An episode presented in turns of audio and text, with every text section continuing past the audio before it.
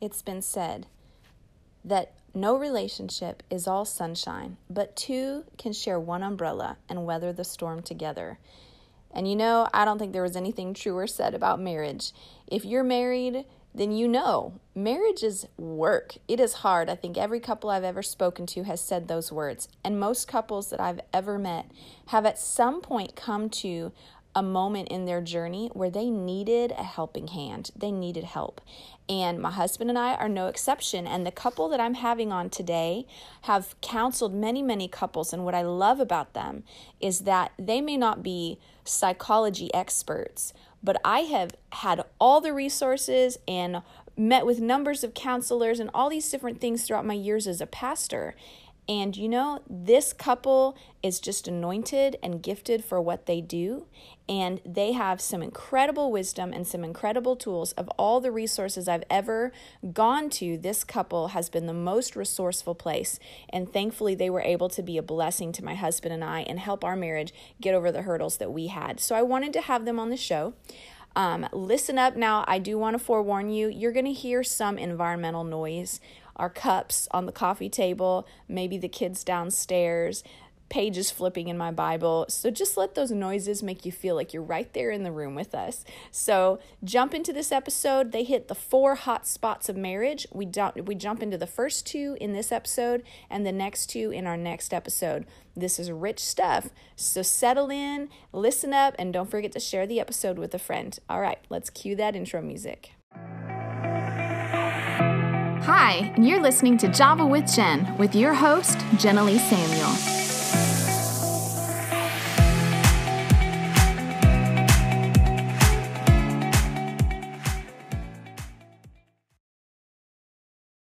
All right, so those of you who are listening who are married or ever plan on getting married know that marriage is a wonderful thing instituted by God, but it is also the hardest thing that you can ever sign up for in life because well, we're all humans. And so today's uh, t- today's guests that I have are two people that are very, very special to my husband and I.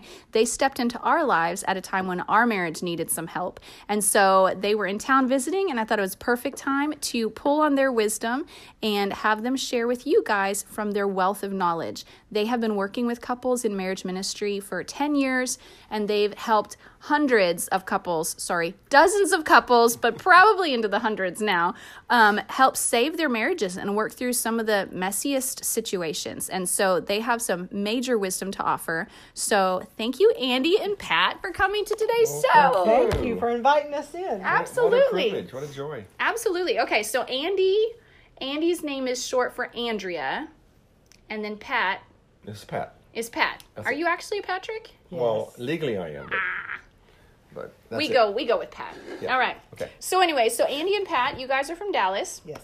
And uh, now, how did you guys get pulled into? Well, actually, okay. First, let me back up. Stephen and I met Andy and Pat Mm-hmm. when we were like, okay, pause, time out. We need to deal with some issues, mostly communication issues, but we needed to deal with some issues in our marriage. And um, so we were referred to Andy and Pat through our pastors. So we traveled up to Dallas to stay with them for a weekend, Okay. and it was amazing what was accomplished in a weekend. Like, these guys worked their tails off. They cleaned the house, planned the meals, cooked the meals, cleaned up the meals, did it all with a happy smile, and then literally from sunup to sundown, we were in council sessions with these guys. So I was blown away by their their uh their stamina. And so it was awesome. And so how did you two get pulled into marriage ministry itself? Um, you want me to go first? Jim? Yeah, you go first. I think um, one of my first earliest recollections of Mm-hmm. being involved in marriage ministry was um, when Annie and I have been married for. Let me back up. We've been married for 22 years. This is both for us our second marriage. So Okay. I'm not proud of it, but it's it is what it is. Uh, Right. we both had some horrific first marriages. Um, in my particular case, I was much more responsible, I think, for the for the demise of our marriage than, than you were, babe. Um, but um, anyway, we got through all that. Um, I met my wife at work, and I've always had a heart for, for couples because I kind of know what it feels like to be on the other end of things. I know what a divorce feels like. Uh, just like my wife Andy, I know what it feels like to have two kids that just get ripped out from underneath you and they get picked up and pulled over. Halfway across the United States with her mom, and uh, and all the damage and the trauma that goes with that. So I know how that feels, Yeah. and I hate to see it happen with anyone else. So. From a very early age of our marriage, I just knew in my heart that I don't want to ever ever repeat what I went through, what my wife went through. But at the same time, you know, the scripture says in Second Corinthians chapter one that you know we serve a God of all comfort. Verse three, and the same God that comforts us, we are to comfort others with the same comfort that we've been received, Yeah. that we receive.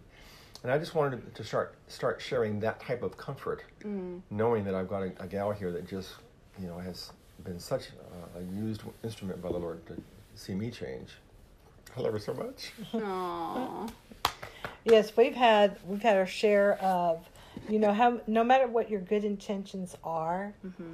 And we had pastors speaking into our lives, you know, and we knew that God called us to marriage ministry. We didn't know what that really entailed in the beginning.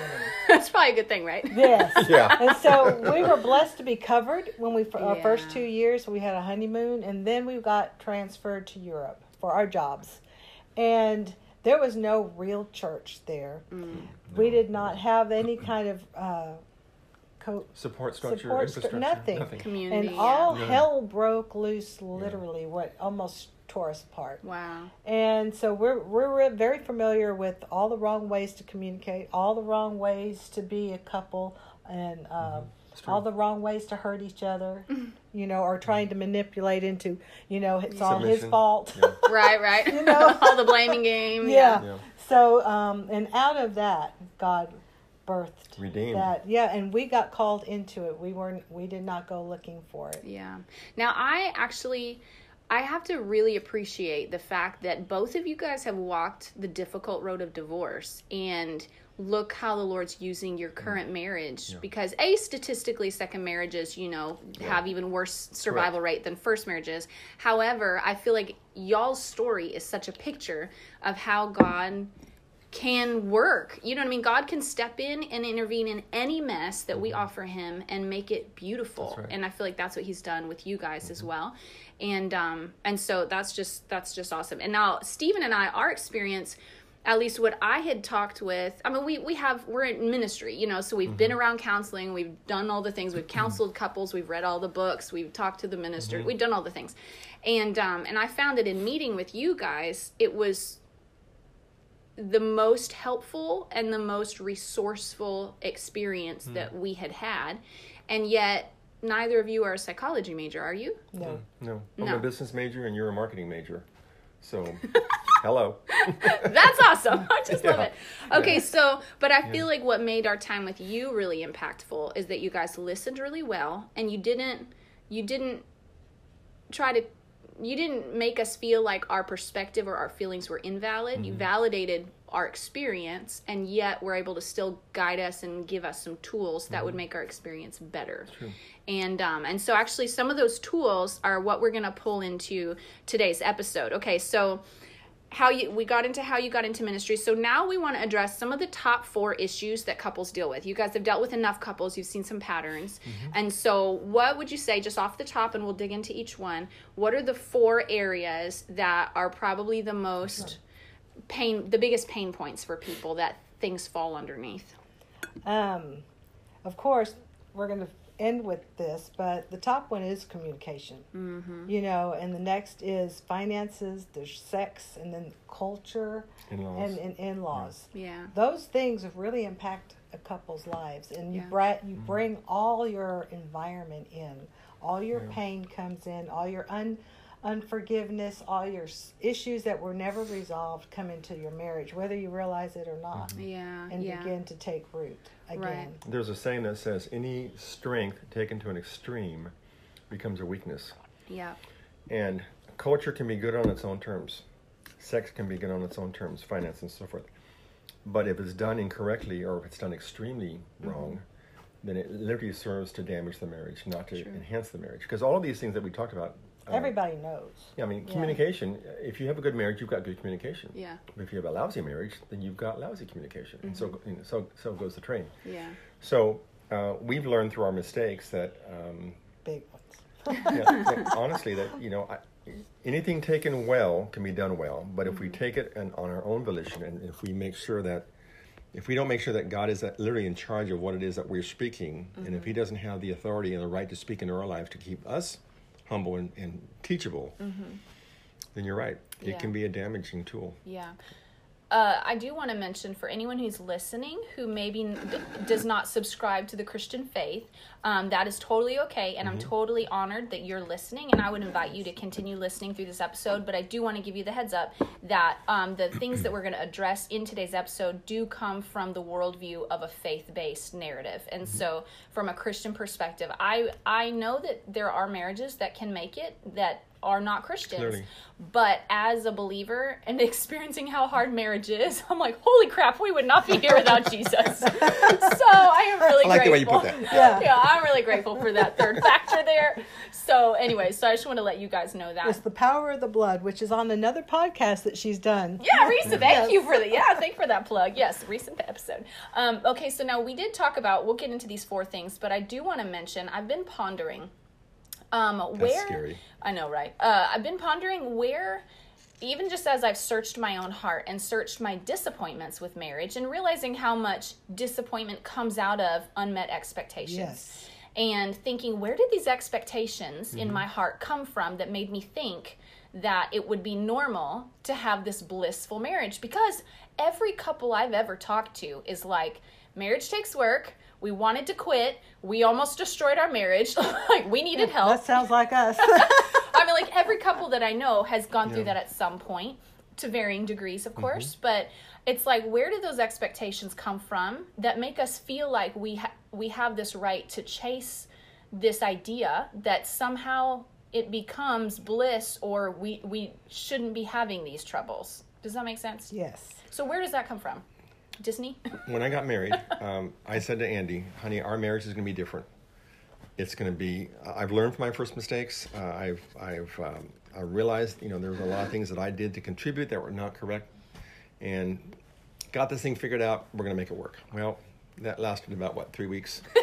Um, I think Maybe. yeah. I think part of it, uh, honestly, Jen, is the fact that we carry our baggage with us. We bring baggage from the old into the new. Uh, we have expectations that come maybe from our culture. We may have expectations that come from our uh, expect our experiences. Uh, we may have had bad modeling. Uh, we may have had uh, a situation where I grew up in a single mom household or a single father household, and so I don't understand the other half and how that other half works. So you compensate by over extending on the other end, and then mm-hmm. obviously when you come into a healthy relationship, which to which Annie was very healthy in my mind, you know, some of the things that I was trying to overcompensate for, she was like, "What's this about? Why, why are you mm-hmm. doing what you're doing?" and so on. So part of, I think, part of the reasons why marriages don't work is because of those things I illustrated. I think too, um, just being human. I think selfishness, pride, mm-hmm. comfort. Yeah. You know, it's what's going to be good for me, what I want. You know, and you really don't realize that. You Right. start break. You know, it's not. That's not fair to the other person. Mm-hmm. Because the truth of the matter is, when I married Andy, and in fact, what I was saying is, I want to, I want you to become not only my best friend. I want you to take care of me. Mm-hmm. I want you, if I'm sick, to give me medicine. If I don't feel good, I want you to run to the store and give me my medicine. Um, if if I'm in a bad mood, I want you to cheer me up. You know, I mean, we don't say that directly, but at But the you're altar, expecting it. that's what Yeah. our expectation is. You know, and it's it's very much self-centric. I want you to do for me. Right. In, in a in a in a Christian marriage, in And a fix mirror- my hurts. Yeah, I've got fix hurts, Yes. so fix them. Yeah. yeah, you know. because that's what you're there for. Subconsciously, Yeah. we do that. Yeah. Yeah, we don't say that out front, but then our actions speak louder than what we would otherwise not say. Yeah. So the reality is, I had to get to a place where I recognized that this woman is a gift to me. She's not mm. my servant. She's not my piece of property mm-hmm. Or slave. or my slave, um, but she's my equal. Uh-huh. And her voice is just as important as my voice. Yeah. Uh, what she wants is as important as what I want. If anything, it's more important because as the husband, my role as a as a leader, as a husband, is to initiate self-sacrificial love. Mm. That's my job. My job is to serve my wife. As Christ served the church, Pat Cooper serves Andy Cooper. Mm-hmm. That's what I do. That's what's called for me, or called for me as a husband. As a biblical husband, that's what I do. When I don't do that, then the, the design of the marriage literally falls apart at the seams because that's not what the intention should look like. Yeah, Anything yeah. other than what he wants from me. And as the initiator of the home, um, I set the standard in terms of you know what's allowed to come in the home. Um, I'm responsible for the safety of the home. I'm responsible for the safety of my wife. Mm-hmm. I'm responsible for the finances of the home. I'm responsible to make sure there's food on the table. I mean, that's my job. Mm-hmm. Now, I, I, I receive it and I, I embrace it comfortably. Mm-hmm. But if I don't do what I've been expected to do, biblically speaking, there's no hope the marriage will work because it's not according to the design that we've been that we have walked into as And to believers. interject, Yeah. It can't be done as a duty. No. It has to, you know, you can all you can do all those things mentally, Mm-hmm. you know, and and practically. But if you don't have the heart of compassion, Mm-hmm. you can't do it. Right. And compassion, if you look up "calm," it means together. So it's the passion of Christ that put him on the cross. It was his compassion that moved him to Mm, that's love and to heal and to come after us. That's why it's not that, you know, he chooses us mm-hmm. if we will just be open to him. He's he's there choosing us to come in. Yeah. And you know, it's not us choosing him. Right, right. You know, because he came after me mm-hmm. when I was broken. Yeah. You know, in all our broken places in our marriage, if you let Christ in, he will he will come in. And that's why we do what we do because at the time that we were going through all our mess, we didn't know anything about marriage ministry. Yeah. Yeah. We didn't know anyone in marriage ministry. We go to our pastor and they don't know what to do with us, Yeah. you know? That's hard. It is. It's like hard. just Yeah, pray. understand well, yeah. you can't just pray. yeah. You need That's not an answer. practical wisdom and application of scriptural truths. Mm-hmm. And I, I remember the phrase that we talked about the other day, babe. Jen, we had this conversation the other day in, in your kitchen. Um, God knows my sin, but calls me out by my name. Mm. The enemy knows my name, but calls me out by my sin. Yeah. That's the- yeah. And the accusation. And that's just that's powerful Mm-hmm. because God sees my potential, not my present. He Right. sees the man that I can become. And it's kind of funny. I, I don't want to do too much of a segue, but when I married her 22 years ago at the young age of 40, whatever, I spoke into existence things yet not to come. Mm-hmm. I will love you forever. I didn't know what that meant. Yeah. I would take care of He you didn't know what love was. Yeah. yeah. Yeah. Because within three months Yeah. after I made that commitment, I had my first bout of cancer. Mm. Yeah. And this woman here literally went over backwards to take care of me. Mm. We didn't know that at the time. yeah. And so, you know, you can use that in any example, but the illustration still stands out. When, when we made a commitment initially to start this covenant of love, that we, it's not a contract, it's a mm-hmm. covenant. We made a commitment speaking to the future things that we haven't yet seen, mm-hmm. simply knowing that by God's grace, He will give us and equip us with the grace and with the strength and the wisdom that we will need then to accomplish what it is that He wants us to accomplish Yeah. as a couple and for the legacy that comes behind us. Right. Okay, so I have a question then. You mentioned something about that your role and job, according to God's design, is as the husband to lead in an example of selfless love. Correct. Okay, so now I have observed in raising four boys and having grown up with girls, there is quite a difference. Big and. Yeah. and I, Yeah, I, newsflash. I don't know if it's fair to say that Yeah. I feel like the male nature tends to be a little more on the selfish side. I, I would agree, I knowing don't- the guys that I know, yeah. Okay, okay. And I don't know if that's because they're wired to have a help a helper, you know. So it's like they really love being taken care of. Like, do it for me, and they'll just let me do all the things. Do you it know, with me. Yeah, Yeah. exactly. So, um, but I again, I don't want to like label the male gender because that's not That's fair. Because we stereotypical. could we get could stereotype women as well. Sure. Um, but what I have found is like in dealing with couples, and I read a marriage book where I think it was written by Smalley where he mentioned um, he said of all the counseling that he's done 97% of failed marriages it falls on the man's shoulders. It was his his fault that it was failing. And i was like really? You know i was thinking about that. But you mentioned that selfishness is at the core of why is it so i'm not i'm not trying to pin bad marriages on men that's No, not what i'm saying but where did you come into the revelation? Because I don't hear a lot of men talk about that. I don't hear a lot of men say, Hmm. my job is to selflessly love my wife. You know, they maybe have heard it, they maybe Yeah. want to get there, but haven't really had the revelation. Mm-hmm. Most of us humans have not had that revelation. um, so, how did you as a man get that revelation? Because that is a very separating perspective. It separates you from Yeah. Mm-hmm. other husbands, you know, and the godly men I know that operate like that. You know, it sets Do you happen to have a Bible up here somewhere? I do. Okay, if you can get that, I can talk to you in the meantime. Um, two things really strike out to me, Jen, as you're asking that question. The first one is in Philippians chapter 1, verse. Verse, uh, honey, find Philippians for me, would you? And I'll talk to the other. um, the second thing that hit me, um, that really gave me a new perspective. Um, I was with, for as long as I can remember, I've always been in accountability with other men. Mm-hmm. Um, a, a, lot of men don't agree with that because it's you know it comes across as fluffy, as soft, and uh, nothing masculine about that. Thank you, babe. You got it. Okay. But um, I had the cheater tabs for you right yeah, there. Oh yeah, I did see the cheater tabs. But, but one thing that I have really enjoyed um, about being under accountability with other men is that I get to see other men in their environment, like they get to see me in my environment, and mm-hmm. I get to hear their stories. I get to hear from their wives. I get to hear from their kids, and where most of my modeling came from came from biblical men mm. that are not afraid to stand up for the integrity of what God has put into their lives and what God has put into their spirit, and then whether they lead and they lead well. Mm-hmm. Um, so accountability is one thing that has kept me close to being the man that God has called me to be because I have other men that call it out in me. Mm-hmm. The scripture says in Hebrews 4, we are to provoke one another to love and to good works. And yeah. that, that, word provoke literally means to take a stick, sharpen the edge, and stick it in the other person's side, poke, poke it, other. and just kind of catch me off guard. That's yeah. wrong. You shouldn't say that to your wife. You shouldn't right. act like that. You shouldn't. You shouldn't spend money like that without asking. So that's that's one thing that's really helped me. The other thing is this. Um, it's in the accountability communi- community. Uh, yeah, community is just something um, that I just live and die on. Um, the other one talks about Jesus and how he. See, this is funny because my Bible is marked and I know it's right there, but yeah, not, right. I know. Um, where is that scripture? Where he he emptied himself of all of all grace and he, he became like a man. Uh, where is that thing? And everything that he did. Da, da, da, Hebrews two fourteen. No, it's not. It's in the flip. You guys ask another question. I'll find this thing. You guys keep okay. talking. It's right here. okay, so at some point okay. you came upon that revelation and it's a powerful one.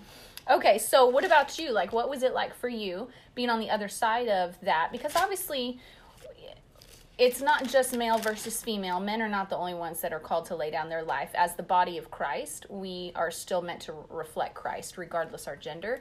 And so, how did you? How did the Lord challenge that in you? Of like, hey, real love lays its life down. And what was it like learning that with your husband as well, and seeing him learn that? Um.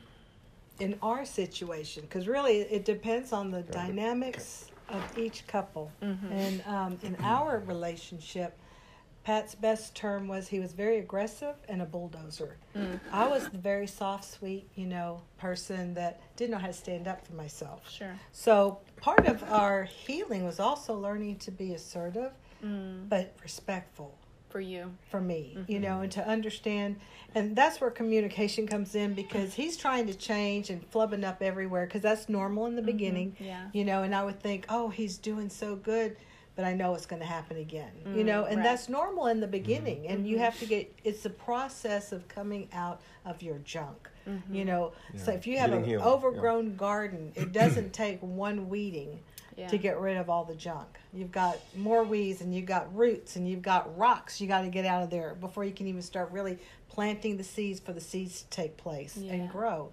So, um, and basically it was that, it was learning that he was sincerely trying, mm. even though he was flubbing up. And he, I have to learn to give grace and not be in mm. judgment, yeah. not be critical you know because i was so wounded i you know i became like him to to kind of push him back. So I got critical, I got judgmental, and I had tone. Mm. So I had to come out of those things. Sure. You know, so, mm-hmm. um, and, and in order for us to get through the tone part, because that's what would set him off. so, I, you know, and he would like, Roar! and his his bulldozer come out and all right. that, you know. And I said, you don't have to do that to me. I'm not two years old. Just just say tone. Yeah. And don't say it mean. Just say, did I hear tone? so when he would do that, it would like, oh, I'm sorry. It catches me. Yeah. You know, because so, you don't always realize. And after about what six months, there was no more tone, and mm. there's hardly been tone since. Really? Unless I have to use so it. So it's really like it's an exercise, it's a retraining of yes. your thinking, it's a retraining. And really it's probably I would imagine issues you're working through with him might even have been unique to this marriage as Clearly, opposed to yes. a past marriage. Yes. Right. Yes. Okay. And that yeah. just goes to show you marry a human and their personality, their lens, their all the things True. comes into play. Everything. Okay, so you found your scripture. I did. It's in it's in Philippians chapter two, and it says this: "Do nothing." Uh, starting in verse uh, mm. three, do nothing out of selfish ambition or vain conceit, but in humility consider each other better than yourself. Each of you should look not only to your own interest, but to the interest of others. Your attitude should be that of, of Jesus Christ, who, being in the very nature of God, did not consider equality with God something to be grasped, hmm. but made himself nothing, taking the very nature of a servant, and being made in the human likeness, and being formed and fashioned in appearance as a man, he humbled himself and became obedient to death, even to death of the cross. Therefore, God has exalted him to the highest place and gave him the name above every other name, that the name of Jesus, every name shall bow in heaven and on earth, and so forth. Hmm. But that whole idea of doing nothing out of selfish ambition hmm. or vain conceit, yeah, that uh, Ephesians 4 does the same thing in terms of how we communicate, and we'll talk about that, I guess, a little bit later. But I had to recognize that when I got married, part of the the mantle that I carry is a mantle to be teachable, a mantle to be uh, selfless, a mantle, as it says here, to have no selfish ambition, Right. a mantle that would say, I don't want any vain conceit in this marriage. Um, in, in other words, you know, there's a difference between being transparent and translucent. When I'm transparent, I can see out that window that I'm looking at on my left right here. And I can Right. see right out there as if I can go out and touch the house next door. Mm-hmm. Translucent says, you know, the old showers that have those big six by six bricks that you could see kind of through those glass bricks that you could see mm-hmm. through. You could see a shape, but not the real thing. Mm-hmm. Well, the difference in this, in terms of principle, between having a transparent marriage and a translucent marriage is two things. When I'm transparent, my wife sees everything. She sees what's on my internet. She sees what's on my um, my computer, my iPad. She sees what comes in through the mail. She sees what happens with my friends. Mm-hmm. There's nothing. She sees my Facebook, everything. When I'm translucent, you don't see the full thing. You see a shadow. Mm. So when I'm translucent and I have a translucent marriage, I have secrets. Yeah. I don't tell her everything. I kind of hold back. I keep things. I, you know, I, honey, I spent hundred dollars. The rea- the reality is, I had one hundred and twenty dollars, but I got twenty bucks in my pocket. Eh, she won't miss it because I'm not going to mm-hmm. tell her about it. So how how can she miss it? The other thing about being The little translucent, foxes. yeah, the other thing about being translucent that really wrecks a marriage, is that you allow half truths to get through. Yeah. So in other words, honey, I love you, but I love all these other women too. You know, but I don't tell you that. I just tell you what I want you to hear. Right. Right. So the reality is, Becomes deceptive. I keep mm-hmm. I keep secrets and I become deceptive when I'm mm-hmm. translucent And manipulative. and manipulative. And the scripture says right here, very like clearly, what what our culture would call little white lies. Yeah. yeah, but little white lies will kill a big marriage. Yeah. So Yeah. the scripture is very clear that I have to look at others better than myself. Mm. So as a husband, I have to make sure this girl here next to me feels safe, mm-hmm. that she feels like she can do anything and do and become anything she wants to become. We heard um, you know, a teaching. We're with Family Life and uh, For a time. for a time. And one of the mm-hmm. thing, teachings that we heard when we were at a, at a conference, a guy by the name of Crawford Loritts, he's a pastor It's in my Louisiana. favorite. Mm-hmm. And he said, My job is to make my wife great. Yeah, when he said that, it was like, wow, it just went all over me because I have been squashed so Yeah. much in my life, not just with No, Pat. but just in general. And then the, in next the next thing he said is, not only is my job to make my wife great, my job is to put wings and air under those wings to give her the lift that she needs Mm-hmm. to do anything she wants to do without condition. That's very hard Yeah. Mm-hmm. because you know you really need. That's where the accountability and that's where other people can speak because women can use that Yeah. and really destroy men, and we have seen that. Sure. You know because. Yeah, it's just the new, human nature. Yeah, We're I feel like. I feel like that that topic in itself could be a whole Oh, another- episode. oh yes, yeah, that's when we'll stop like right getting there. into the practicals. I know. Okay. Okay. Well, let's dig into these four issues then that Mary and we're just gonna we're gonna let's see how our time is because if we need to turn this into we're at thirty minutes already. Are you serious? Mm-hmm. I know You've been easy. talking a lot, Jen. I know. I know. We're talking too much. Okay. So what we'll do is we'll hit for this episode. We'll hit these first two issues, which Okay. is finances and sex. Okay. And that way you feel like you can kind of unfold those a little bit more than works. if we were rushing. Okay. And then we'll do culture in, and how to deal with in-laws and communication, which communication is the big Oh, heavy it's hitter. huge. Like that's It's huge. huge. Yeah. And so we'll deal with those in part two. So Okay. make sure you come back next week, folks. Done. Um, but anyway, so okay, so let's get into finances. So what have you seen being like some of the major contenders in the financial Yeah, some of the issues red flags. couples? Go ahead, Yeah. sweetheart. you well, want to start? uh, well, for- or well, let me let me maybe guide it a little Okay. bit. Okay, so you guys were telling me earlier, like every marriage, there's a saver and a spender. yes, So already they're going to view things differently. There's already conflict built in. There's already conflict The built perfect in. storm is already right yes. And so we, of course, we encountered that when we were first married. Stephen is really the same. And I just finally realized if we're going to have a good financial situation, he better be in charge. I like to spend the money, Yeah. but I like to find Show a good deal, money. you know? Yes. So, but I'm just, I'm going to spend a little bit more liberally than him. So, what have you guys found with savers and spenders? How can they avoid that conflict from the beginning um, in recognizing those roles? Well, with numerous, numerous couples that we have worked with, they don't have a budget in place at all. Mm-hmm. You know, they go, "Oh, I have a file," and I, you know, I- it's the haphazard way of trying to pay bills, and or they think they have the money, realize, "Oops, we don't. We've already spent it." You know, so we sit down with them and we put everything down, including mm. tithe offerings. You know, whatever, whatever it is. And Man, you guys help build budgets and everything? Yes, You guys, these are the whole package everything. right here. This is the whole We're package. talking credit cards, you know, and Mm, then debt, yes, yeah, and then we see what's left over in real time. Okay. You know, because we even have them save receipts for groceries because Wow. you always think you spend less than you know what I mean. That's true. To manipulate what's on the paper, Uh-huh. and then you wonder why you're in arrears all the time. Mm-hmm. Well, you you save your receipts for a month on your gas, your your meals, all that. One girl was going by Starbucks, and she would go out to lunch every day. Oh, wow. At the end of the month, she spent between four and five hundred dollars, and that's what Just she on could, Starbucks. Just, Just- on, and she was a Wow. single mom. Wow. Wow. You know, and so we had to really tr- Rein her in. rein her in. What about that gentleman you work with um, last year? That was you, you- you were sharing the same office with him. Oh my goodness, we won't go there. Oh my goodness, I had pieces of my Excel spreadsheet put together. He had charges being sucked out that he forgot about. Oh, yeah. You know, so it's just a matter of taking a, Being a- aware. a- be aware of Yes. everything that's going out, Mm-hmm. and then sitting down and do a budget, and then along with the budget is like, okay, if you're in the red, what can we cut out? What's realistic? Mm-hmm. What do we pull back on? How can we change things? Your grocery bill doesn't have to be that high. All those different Yeah. kind of things, to, but make it easy for their lifestyle. Okay, so how do you, practical here, how do you do that? In that I have learned in observing and experience that people will have different things they value and feel like are worth Mm-hmm. Spending a I was money on. fixing to get there. Okay, good, yeah, good, good. That was my next So thing. how do you do that with couples? with what we have what we do is um each because we each are different and we do have Mm-hmm. different wants like you may like to have things for the home he wants things for Tools. tools Mm-hmm. or cars or whatever so we have a wish list Mm-hmm. of things we prioritize those things and then we give it equal if there's anything left over if it's just 20 bucks he gets 10 i get 10 Oh, I see. you see what I'm saying? Or if there's things we want to do together, like Yeah. renovate the kitchen, you've got to.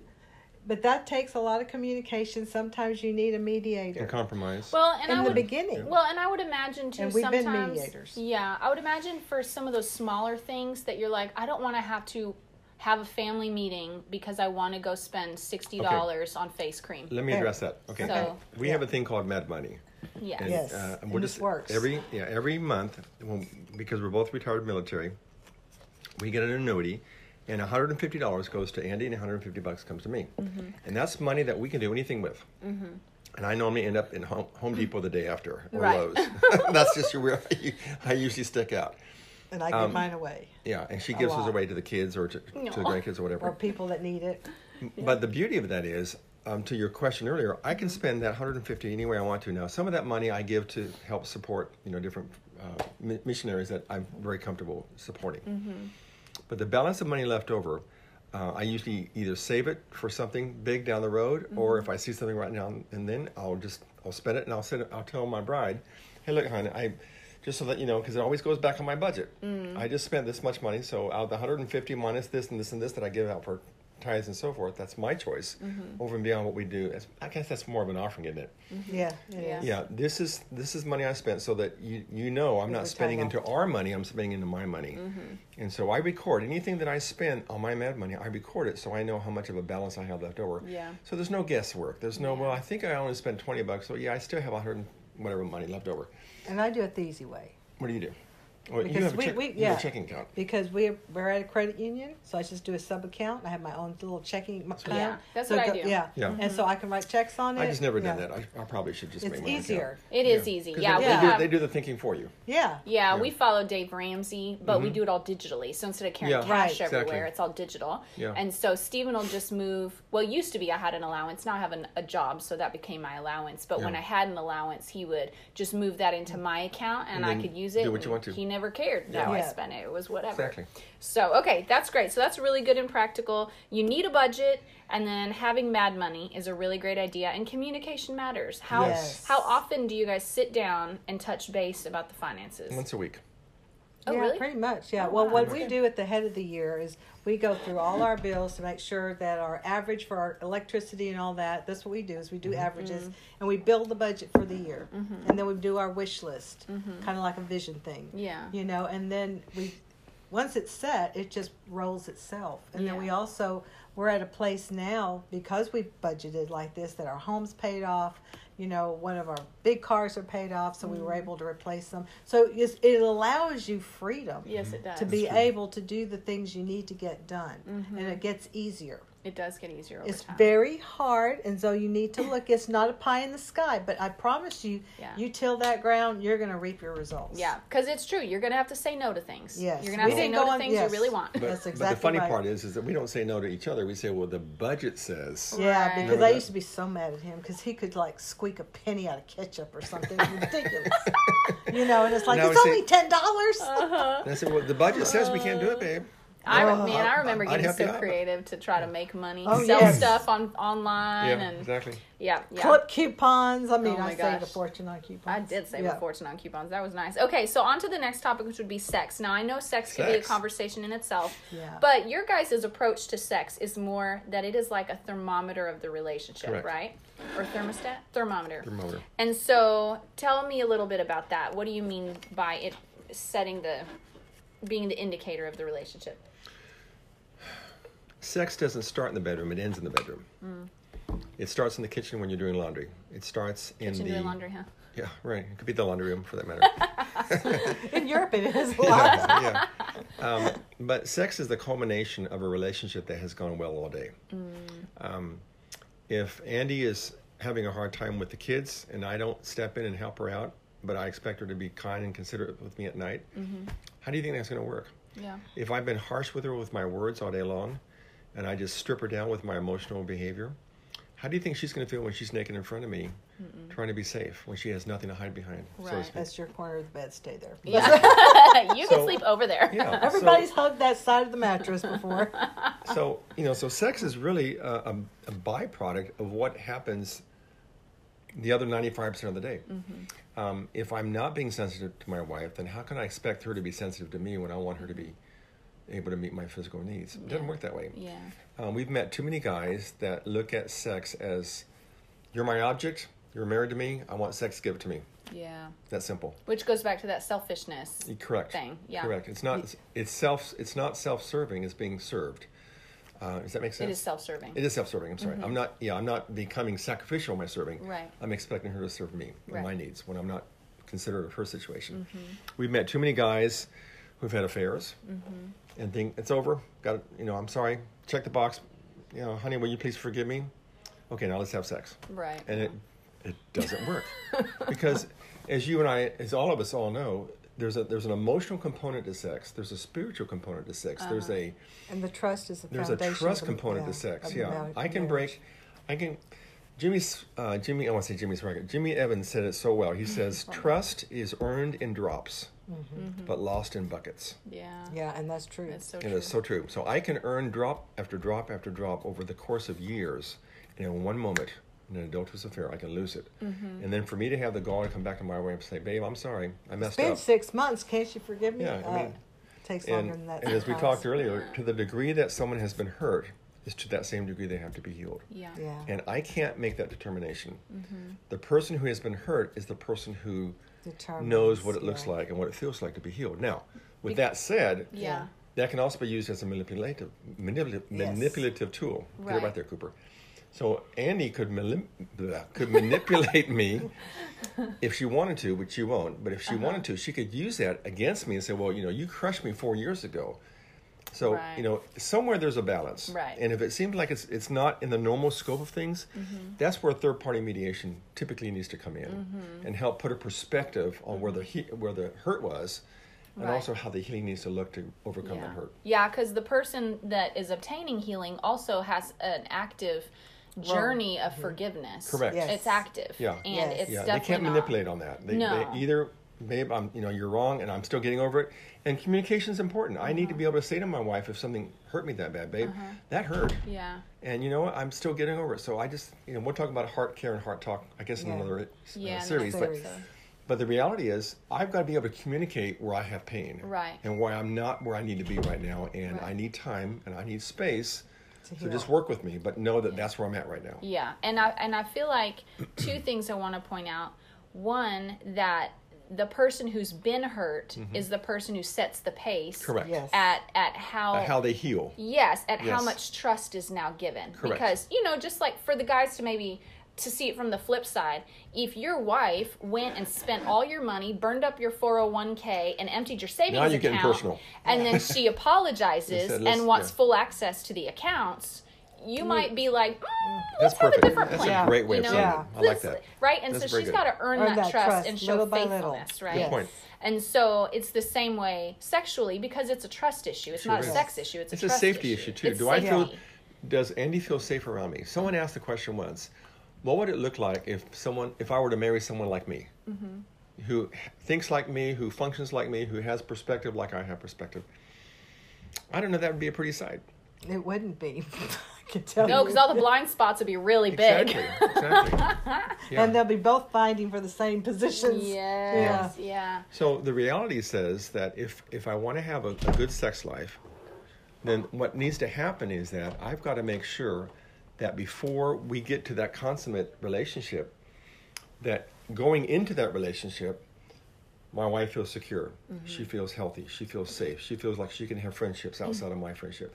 She feels like she can become herself without me putting a clamp on her. Yeah. She can feel like there's a sense of freedom that she has and that she owns um, because of our marriage and because of what we stand for. Um, but Yeah. if she feels like she's just a piece of uh, lumpy coal in the corner and I just pull her out when I need her and I don't need her, I throw her back in the corner. There's Yeah. no intimate There's no- yeah. relationship. And then we're not talking sexual. Right. We're talking about feelings and, Yeah. and you know, Yeah. working together through things. If you don't have that Yeah. and you're demanded upon, Uh huh. that's that's nothing but domination. Yeah. And It the other, is, the- I- this just occurred to me. The other thing I heard a while ago was on a nature study. But the human race is the only species that when they make when they make love to each other, Mm-hmm. they're eye to eye, Oh wow. Face to Yes, face. It's true. Wow. Everyone else is back to Scientific back. Huh. So, another reason why sex has to be has to be um, One on one. intimate is because I've got to be able to look at my eye, my wife, and know that she can look right into my soul as Mm-hmm. I'm making love to my girl, and know that there's nothing there that's translucent. Right. It has to be one on one, Right. personal, safe, secure, and she has to know that I am the apple of her eye, and she's the apple of my eye. Right. I'm a one woman man, she's a one man woman, Yeah. and that's how it needs to be. Well, and that's how, and that the whole purpose in that is that that was God's original design from the garden. You guys have to forgive the door. It is driving me crazy. the kids are going in and out downstairs, and it's making my door slam, but it's too noisy to leave it open. So, anyways, Anyway, um, moving on. they know I have kids, so you know it works out. Um, but when God's original design in the garden, everybody was naked and unashamed, Unashamed. and that's God's original plan. Hallelujah. And like in the bedroom, that's exactly we're going back to the garden, Exactly. supposedly. Yes. But I did make this point to my husband one time when we were talking about you know working out our issues there. I was like, listen. For me to connect with you emotionally, it mm-hmm. doesn't Yes. cost you your dignity. It well, it might actually a little bit, but it doesn't. It doesn't take from you. It's still something that can nourish your soul. Mm-hmm. But when you ask for me sexually and you have not been there for me emotionally, Emotionally. it actually costs me something. It Yes. costs my dignity and makes me feel used.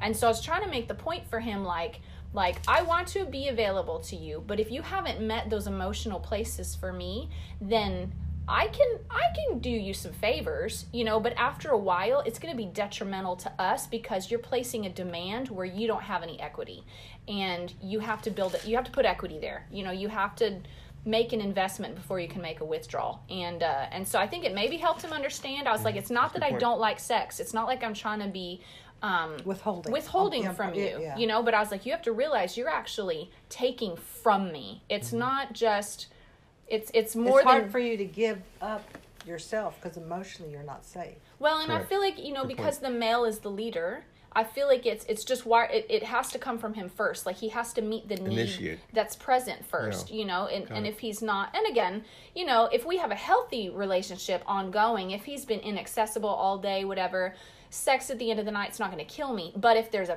a habit or a Pattern, yeah. Of inaccessibility Yeah. it's different and then sex becomes detrimental because it's wounding my soul because it, it feels selfish you know and that's where You feel used. yeah, Yeah. you feel used and that's honestly where i've heard a lot of women Mm-hmm. operate from that place and i think that's why there's kind of like this negative connotation for women or almost a joke sometimes of like huh yeah i just try to i hide in the shower and wait till he's asleep you know and like Yeah. women that'll do and it's because of men not knowing how to meet emotional needs not knowing how to um, rise up and be the man that they can be maybe because they're afraid of failing maybe because they're selfish maybe because of well, who knows what you know maybe because the women has been manipulative you know and you know what i mean not doing her place. And Right. so anyways but all that to say like sex is it's a it's an it's a fruitfulness. It's It a is, fruit it's a- of a, a byproduct Because otherwise, it's just a physical thing, right. It's and just, and there's no emotion in it, and and then you've lost the beauty of sex. Yeah. You've lost the the joy of sex. Mm-hmm. You know, and when we were there at that point, where you know, because in a man they do have a time cycle that is physical and they have to have sex or they will go crazy you know i mean that, and what I'm is that time joking. cycle exactly I think when it every like Every 70 three days? every three Okay. days. It's Oh, a, that that's kind of a explains it, yeah. yeah. and usually that's why you have it about two three times a week. You know, Mm-hmm. On a normal basis is because they actually have a testosterone rise. right You know, and a lot of women now. This is this is going to get a little bit. I'll, I'll keep it not so graphic, but um, but you know when when you're married and you wake up and you think he's had one of those dreams, Oh. you know, and it's like no, that's that's his hormonal thing. He's not anywhere else, you know, mm-hmm. except where he's with you, You're right. Mm-hmm. you know. And so because I didn't know that happened, you know, Right. and most women don't, and that's mm-hmm. why women need to talk to women.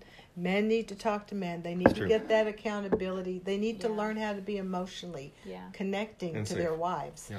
You you know. bring me- up oh go ahead I want to say one thing about being naked, if I can. The first, their first reference to naked oh yeah, this ever is good. is in uh, Genesis chapter 2, Mm-hmm. uh, verse 25, the last verse of 20 of chapter 2, and it says, And God and his, excuse me, and man and his wife were both naked and felt no shame. Mm-hmm. I think we've talked about this before when we were up, when you're up at our house, but that word naked in that particular version, or that particular um, edition rather, of the last verse of chapter 2 of Genesis, that means transparent. Mm. So they were both transparent and they felt they had no shame. Mm-hmm. Seven verses later in chapter 3, after the enemy has come in and after the deceit fall, has happened, yeah. the fall has happened, again in, in verse 7 of chapter 3 of Genesis, it says, And the eyes of them were both op- open and they realized that they were naked. And they sewed fig leaves together and made coverings for themselves. That's the mm-hmm. second time the word naked is ever used in the Old Testament. is it the same word naked It is not the same word. Wow. It means Stripped. By means of cunning. oh Yeah, eye opener. manipulated Yes. wow So the first naked is a God naked, uh-huh which is a transparent naked. right The second naked is an enemy naked or a satanic a- naked, which is a deceitful stripping. or a Yeah. stripping naked. wow Isn't that interesting? Two I've ne- verses. i never known that Two verses, seven, uh, two two words, seven verses apart. Mm-hmm. Worlds of difference between the two. Just so and it, and it yeah. goes to show you like there's a There's, there's an enemy that wants to keep you apart. Clearly, yeah there's Yeah. good sex and there's there's a bad, bad sex, sex. right. there's a it's still a- sex, yeah but which way are you looking at it from? yeah exactly Verse two, or I mean, chapter two or chapter three, if you will. You know, wow that's really that's yeah. really insightful Stripped by means of cunning. huh But I, I want to interject with um, women that are working through issues with their husband, and Yeah. I'm talking when they're both working on it, Mm-hmm. especially in this department. Um, there are going to be times going through because you're going to go through very extreme emotions as you're healing, Yeah. and sometimes you're going to feel even the I even felt hate towards my husband. Mhm. You know, I'm just going to be very honest. You did. And um, the thought of him touching me was mm-hmm. like so grotesque and so angry, made me so angry. And I and knew the reason why is because I was having emotional affairs, not mm. not adulterous affairs per se, but I was having emotional affairs with some of my cohorts, mm. and I was in total denial about the whole thing. And I'm not proud about that, but that's that's what she's talking about here. So let's just put it out there. And so, um, you know, for for him to touch me would make me cringe. Right. But I also knew, and, my, and there was something I know that was God working in me, Mm-hmm. you know.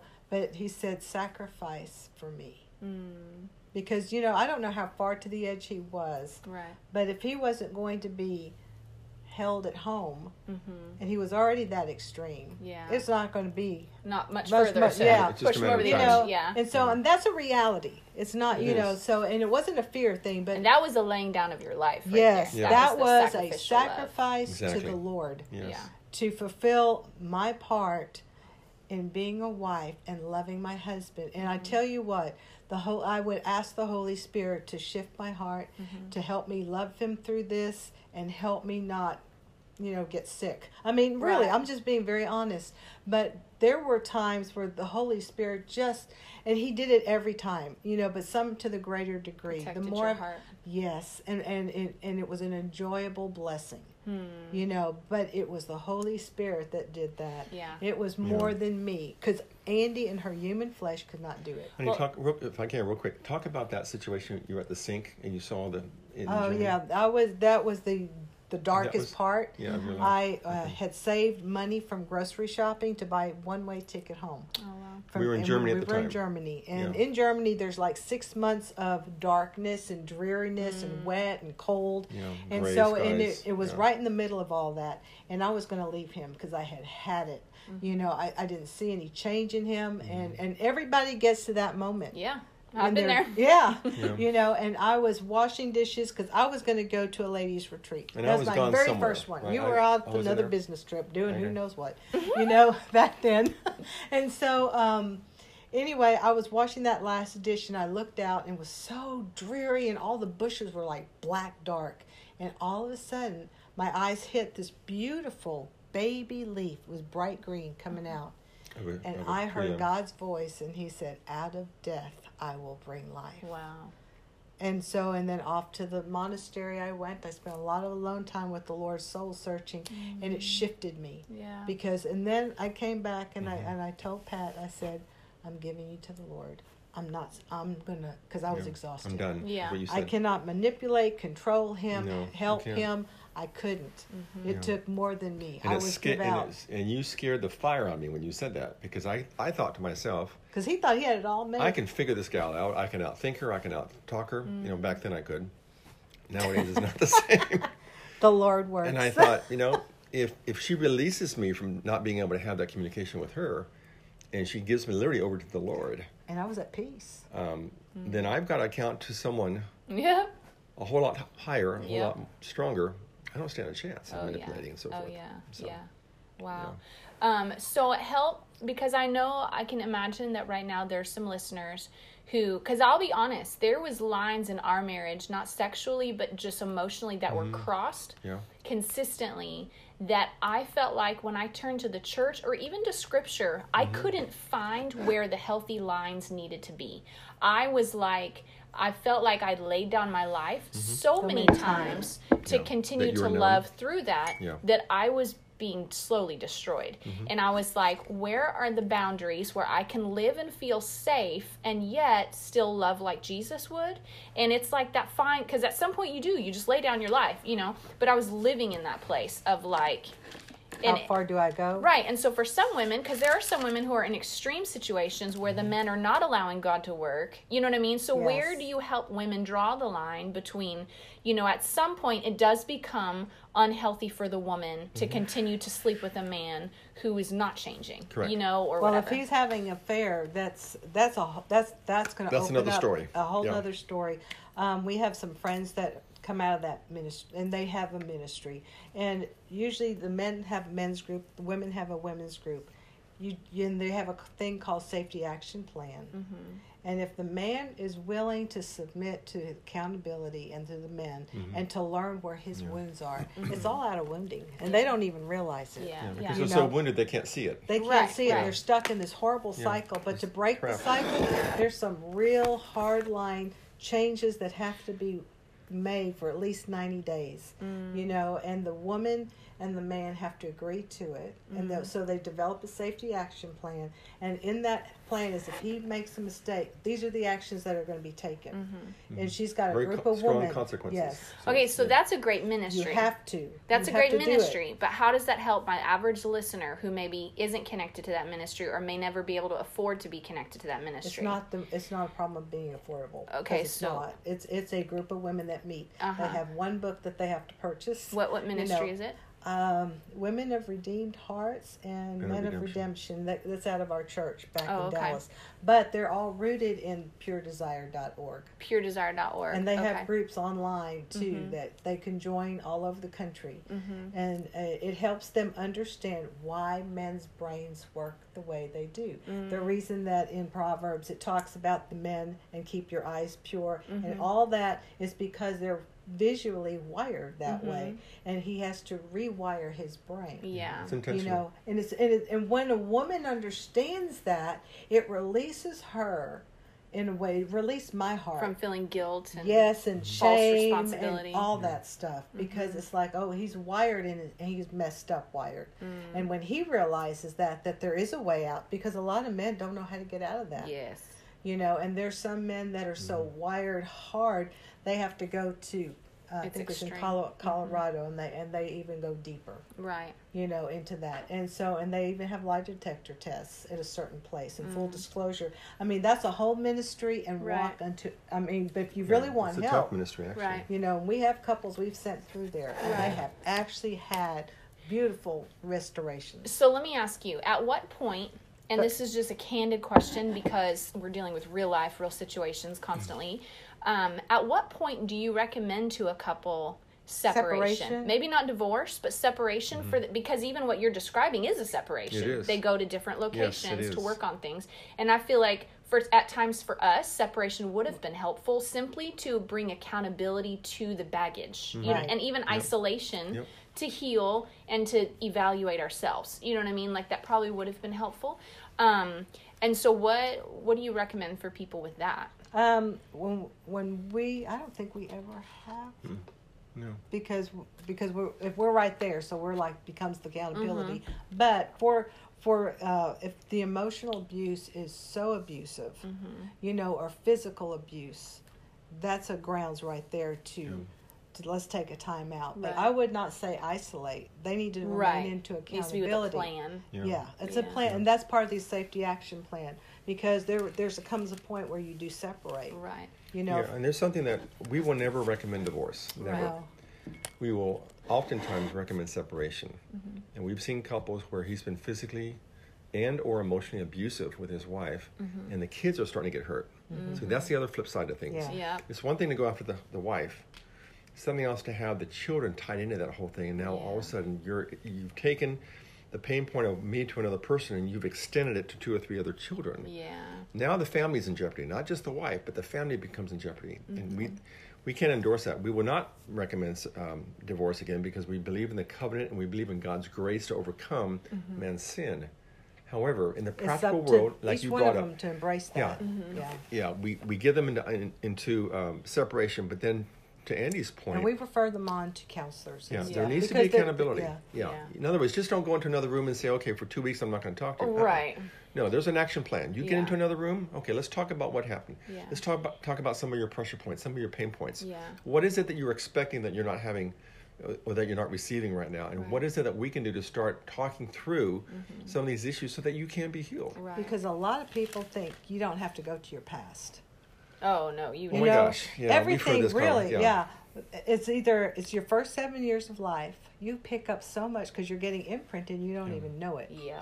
and it becomes part of your thread of your personality on how to react to things, talk about things, think of through your, Your channels in your yeah. brains are being grooved, and that's a scientific fact. Mm-hmm. You know, so the reason why you keep doing the same things is because it's grooved in your your brain. Mm-hmm. You know, so you have to r- literally Yeah, we call that- it. We call that private logic. Yes. Yeah. Private logic says in the first seven years, your your character, your personality, your frame of reference, your perspective is all pretty much formed in place. Mm-hmm. Anything beyond age seven is just an outcrop or an outgrowth of what it is that you've already become. Mm-hmm. You just become more mature in the way you see things. You become more mature in the way you Or perceive cynical, things. depending cynical, which yeah. the bent is. But Yeah. so it's really critical when you train up a child in the way he shall go.